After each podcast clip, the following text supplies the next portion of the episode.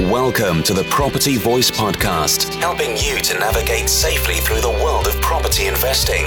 Get the lowdown and updates, insights, and outcomes on all matters property with a splash of entertainment along the way. The Property Voice, a voice to trust among the crowd. Now, let's get started with your host, Richard Brown.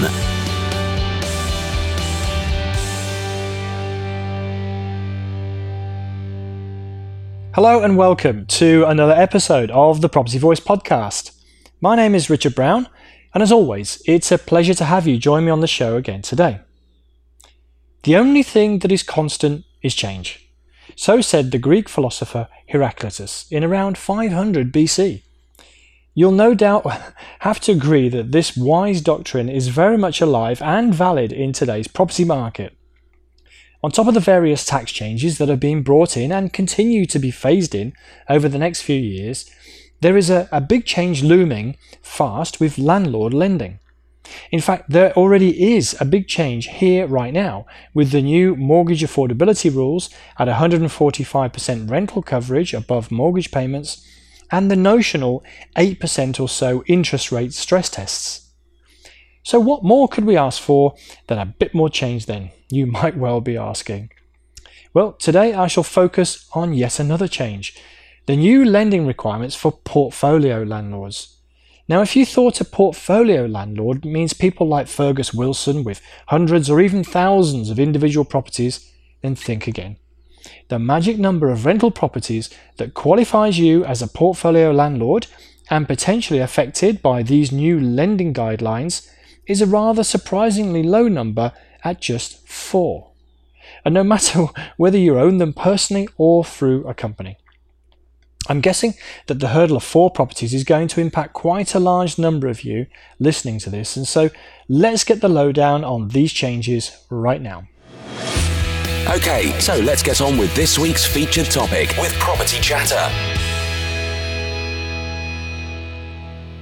If you have or intend to have four or more rental properties, regardless of type, so buy to let, HMO, and so on, and use mortgages or equivalent lending to help acquire them, then from the 30th of September 2017, some significant changes are coming in that will affect you. The Prudential Regulation Authority, or PRA for short, as I'll use for the rest of the uh, episode today, is a part of the Bank of England, which regulates around 1,500 banks and building societies. This is most, if not virtually all, of the buy to let market or buy to let lender market. The PRA are the ones that brought in the 145% rental coverage affordability criteria and the higher interest rate stress test requirements at around about 8% for most landlord investors using mortgage and similar lending. Well, they're going a step further now for a portfolio landlord that owns four or more rental properties from the end of September this year. First, let's be clear about the definition of a portfolio landlord, which the PRA defines as borrowers with four or more distinct mortgaged buy to let properties, either together or separately in aggregate. This de- definition, therefore, also mops up uh, properties held in joint names and held using a company, which is at least partially owned by the landlord. So, no sneaky way around the rules by having lots of special purpose companies or minority stake partnerships, then. Yes, I had thought of that. so, what are these changes? Well, from the 30th of September 2017, I'm not sure if it's from midnight 20th, 30th of September or, you know, from opening the doors on the 1st of October, basically the end of September, the PRA requires that all lenders carry out specialist affordability checks on any borrower who falls into the portfolio landlord category. In other words, you have four properties or more. The checks are still a little bit subject to interpretation, at least judging by some recent discussion that I have seen from some of the specialist buy to let lenders that will include the following as a minimum. They want to know about your property investment experience, the total of your mortgage borrowing across all properties, verification of rent levels across your entire portfolio, uh, your pro- your sorry property and personal assets and liabilities, into, including your tax liability, the merits of any new lending in context of your existing portfolio and your property business plan. Historic and, uh, I thought I'd finish there myself actually, historical and future expected cash flows from your portfolio, and evidence of your income both from property and elsewhere, and finally, a stress test and affordability checks as per the other recently introduced changes as well. Phew. For me personally, and uh, as a client of Shawbrook Bank, who are a commercial lender and one of the so called challenger banks, uh, for a number of years now already, uh, many of these requirements were already in place. And I was used to the inevitable 20 questions that would follow a new uh, lending application. However, the burners are being gradually turned up and the heat is getting hotter in the kitchen, even compared to what I have experienced so far. For some that perhaps fell into the PRA, PRA definition of a portfolio landlord before these changes and maybe used a variety of non commercial lenders, or for those uh, about to come under the definition and scope of the guidelines for the first time, things may about to be getting a whole lot more complicated in terms of application requirements. In practice, though, what do these requirements mean? How could they impact us and what could we do to be prepared for them? Well, let's work through the list now then to see. Number one is uh, based on the list I shared earlier your property investment experience.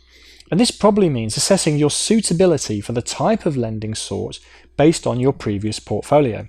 So, a new block of flats or a large HMO might be harder to come by in terms of getting a lending, lending approval uh, when you only had three buy to let terraced houses until now.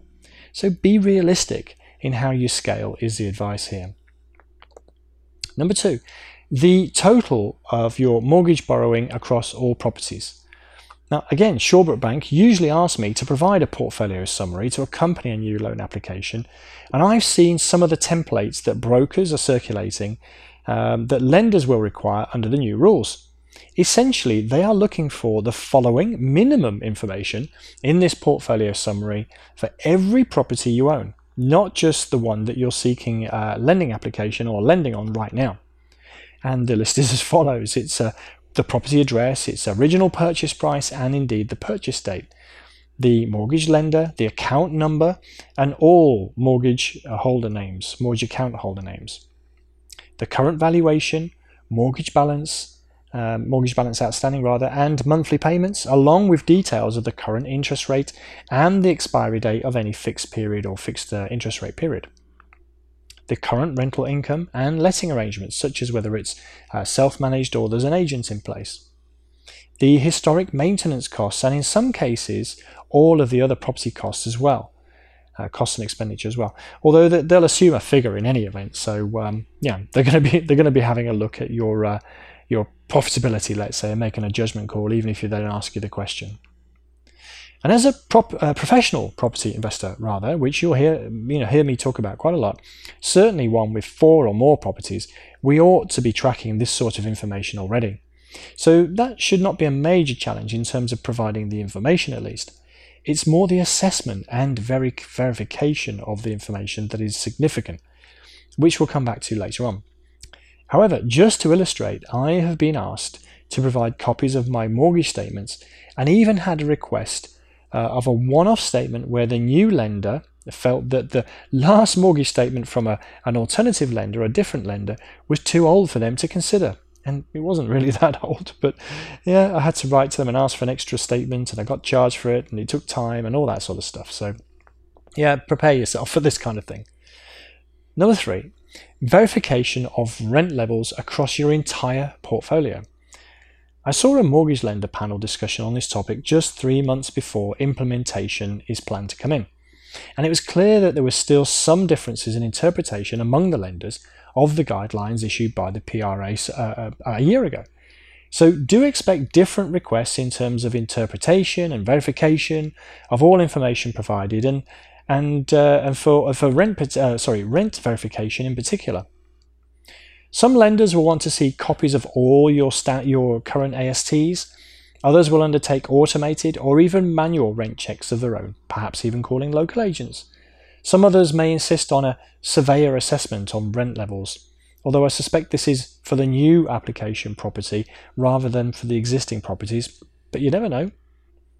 So the best way to be prepared here is to make sure you have copies of your ASTs, which you may need to request from your letting agent. You may also want to do some level of average market assessment across the portfolio as a way of understanding how the lender might be looking at your portfolio behind the scenes. For example, if you are currently charging, say, a premium rent for some reason, such as a pet premium or a furnished rental, then an average local area rent check might not support that rent level, or it might not justify it. And so the lender might mark down the rent to the market average when they're assessing your application. I say might because, frankly, it's not entirely clear what they will do. Be prepared for different approaches from different brokers and lenders here, I would say. Number four, your assets and liabilities, including tax liability. Again, the professionals, we, we, as professionals rather, we should be collecting this information anyway. I do, but I also admit it's mostly updated around tax return time, so we might need to address this far more frequently going forward. And as for tax liability, this could become quite complicated for some. Imagine, like me, that you own some properties personally, others jointly, and still others through various or one, sorry, one or various companies, all with different tax rates, reporting dates, and requirements, and the such and such like. My accountant might have to get involved uh, to assist me here, I think, but of course, that's going to mean more time and more cost and more complexity. Another consideration, um, as is the case with the current valuation requirement in the portfolio summary, is who determined the value and when. It's all very well me writing down the valua- valuation, but how, how can I prove that? How can I support that?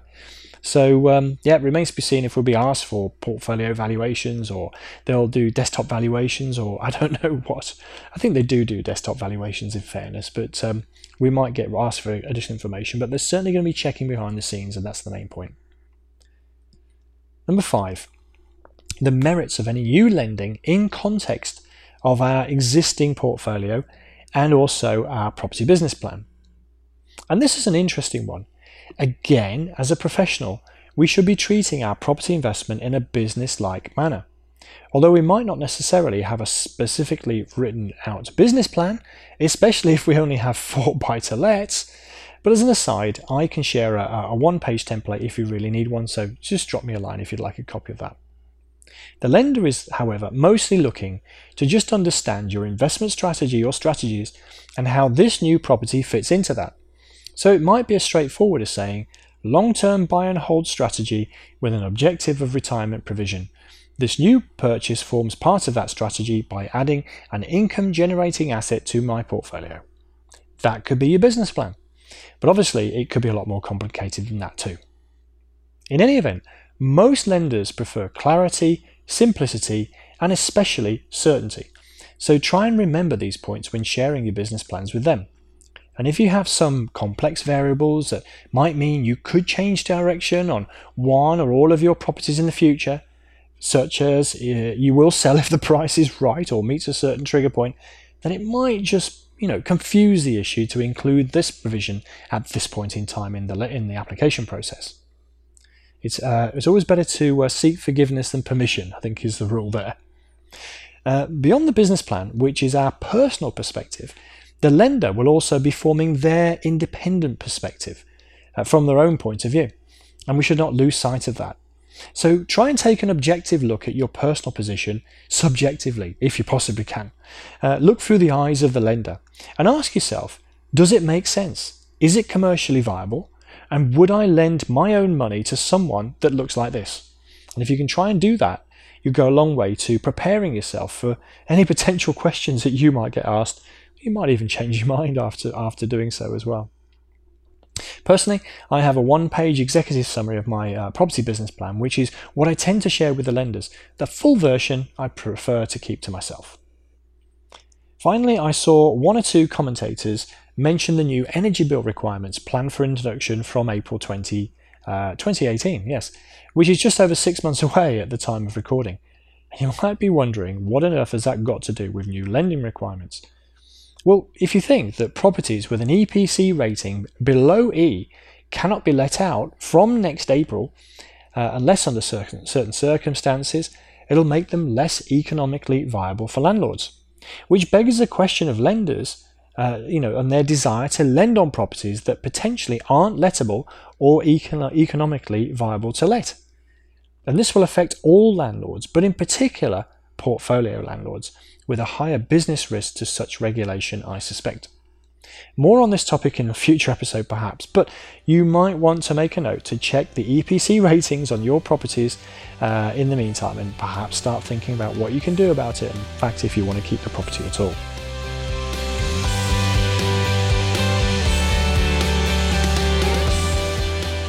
Number six, historical and future expected cash flow from your portfolio. This is another one that might be open to interpretation and different requirements from different lenders. For example, proving the cash flow. Now, all lenders will ask for copies of your bank statements, probably all personal and property bank accounts. Some will ask for three months, the minimum you should expect, others six months, and yet others might ask for longer, especially if cash flow seems strained or inconsistent for some reason. In addition, copies of personal and corporation tax returns from uh, submitted to HMRC, along with the required formal confirmation back, such as the SA 302 for a personal tax return. And this will need to accompany the application when it's submitted, but they can take some time to come through. So you might want to put the request to get your SA 302s and the equivalent for corporation tax um, coming out to you in advance of, a, of any application to avoid any undue delay. You might also be asked for management accounts for the current year on your entire portfolio. And if your tax returns show a taxable loss, you may need to explain why. For example, if you undertake qualifying repairs and renewals, this can give rise to an income tax loss. I have this situation as one of my preferred strategies is buy, refurbish, refinance, as probably I've mentioned once or twice. And so this brings in a lot of upfront tax deductible costs that won't be recovered by rental profits for some years to follow. And this produces a tax loss which rolls over year on year, particularly if I'm adding to my portfolio. And so it incentivizes improving a property's condition with tax breaks. But that does not always look good on paper to a lender as you've got tax losses. Similarly, higher rate taxpayers might be projecting a cash flow deficit especially if investing in low yield locations such as London, and of course using a mortgage. Note that this is not the same as capital improvements, which can only be offset against capital gains and not income tax. So that could be a negative cash flow uh, that you have to, to pay out, but it doesn't get reflected in the accounts. So, from either a cash flow or tax point of view, the portfolio might be viewed as cash negative, loss making, or potentially both. And this might need some explanation to those non property investing underwriters out there. Which is probably most of them. Therefore, prepare yourself for the Spanish Inquisition if your portfolio shows anything less than steady profits and cash positive performance, I would suggest. Number seven, evidence of your income both from property and elsewhere. Lenders will need to understand what your property and your non property income looks like. It is the evidence part that will be at least very annoying. And uh, we'll be asked for payslips and P60s to prove PAYE income and our personal bank and property bank statements, as mentioned previously, along with proof of any other income sources such as pension, dividends, and so on. Keyword being proof, so we need to gather all the, the uh, documentation in advance. Then it's a case of proving affordability in some cases, such as where we don't meet the higher 145% affordability test um, on both new investments and our to- total portfolio. So we need all this information to back up. It's quite complicated and uh, lots of moving parts. Number eight, stress test and affordability checks as per the recently introduced changes. We should by now be aware of the higher bar we need to jump over um, as property investors. These are, of course, the 145% of mortgage payment covered by the rent and the notional interest rate stress test at something like 8% for people with less than a five year fixed rate mortgage of, uh, of um, less than 5%. So even at rates of 3 or 4%, typically, this is going to be uh, called into question as uh, in terms of uh, the stress test. And these are significant changes that already limit lending on lower yield properties, especially for higher rate taxpayers. However, it looks as though these tests will now be applied to the entire portfolio and not just the new property loan being applied for with uh, you know with portfolio landlords. So of course we might have you know historically taken on properties that met the lower 125% rental coverage, and of course the stress test hasn't been in for that long, and uh, it, it, may have looked perfectly fine. Of course we we might even be comfortable paying one, two, three, or four percent as a fixed rate mortgage for the next couple of years before rent rises kick in as well to bolster our cash flow. But lenders will have to re-evaluate our portfolio based on the new guidelines across the entire portfolio this is of 145% mortgage payment uh, rental coverage and the 8% notional interest rate stress test. And the result could mean computer says no, at least in some cases. I therefore suggest that you undertake your own portfolio re- review using the criteria that have been outlined here before committing to any new purchases to see how a lender is likely to assess you. Outside income um, sorry, outside income may also be taken into consideration to top up any shortfall. However, this is going to be based around similar affordability checks as with lending applications for a home mortgage, a residential mortgage. The implication being that larger portfolios might require larger disposable income from non property uh, sources to sustain any perceived deficit in the portfolio based on the latest affordability and stress tests. Of course, if you don't have any non property income, hmm, yes, I'm sure you've worked that out. The point being, these changes um, change the lending decision away from the facts as of now into potentially unrealizable possibilities for the next five years ahead instead. And that's quite a different level of assessment, as I'm sure you'd agree. There is a small ray of hope uh, in case you might be thinking you could become a mortgage prisoner. There was a lot of talk about residential mortgage prisoners a few years ago, but one of the learnings that came out of that, hopefully should uh, apply to portfolio landlords here as well, is that if you're stuck on a uh, or you, you think you might be uh, forced into a, an expensive standard variable rate due to failing to meet all of these higher guideline requirements, then it's expected that, as with the residential mortgage market, that lenders will be required to assess a remortgage in a different way to a new property purchase. And this could mean a lower level of rental coverage required when all you want to do is switch to a new fixed rate product at the end of the previous one. So, there you go. I actually thought it was going to be quite a short, um, punchy episode, to be quite honest. But as I got into it, yeah, it kind of became a little bit more elaborate. Um, but if you weren't aware of the new portfolio landlord lending guidelines before, you are now. and these changes come fully into force from the end of September 2017. So you might just have just about have enough time to get a new application rushed through and have it registered before the deadline if you do need to remortgage or you, you really need to buy a new property uh, anytime soon, for example, but it doesn't frankly leave you an awful lot of time. Failing that, I strongly suggest that you undertake a portfolio review of your own, adopting some of the new guidelines to evaluate how you would look to a lender when you need to apply for a mortgage next time around. You might then need to take, make some changes, such as selling properties, increasing rents, and some other steps to help improve how you will look on paper to the lenders in the new environment. Of course, it might mean that you might need to take a new EPC, upgrade the energy, uh, request documentation from various parties, and, and all the rest of it.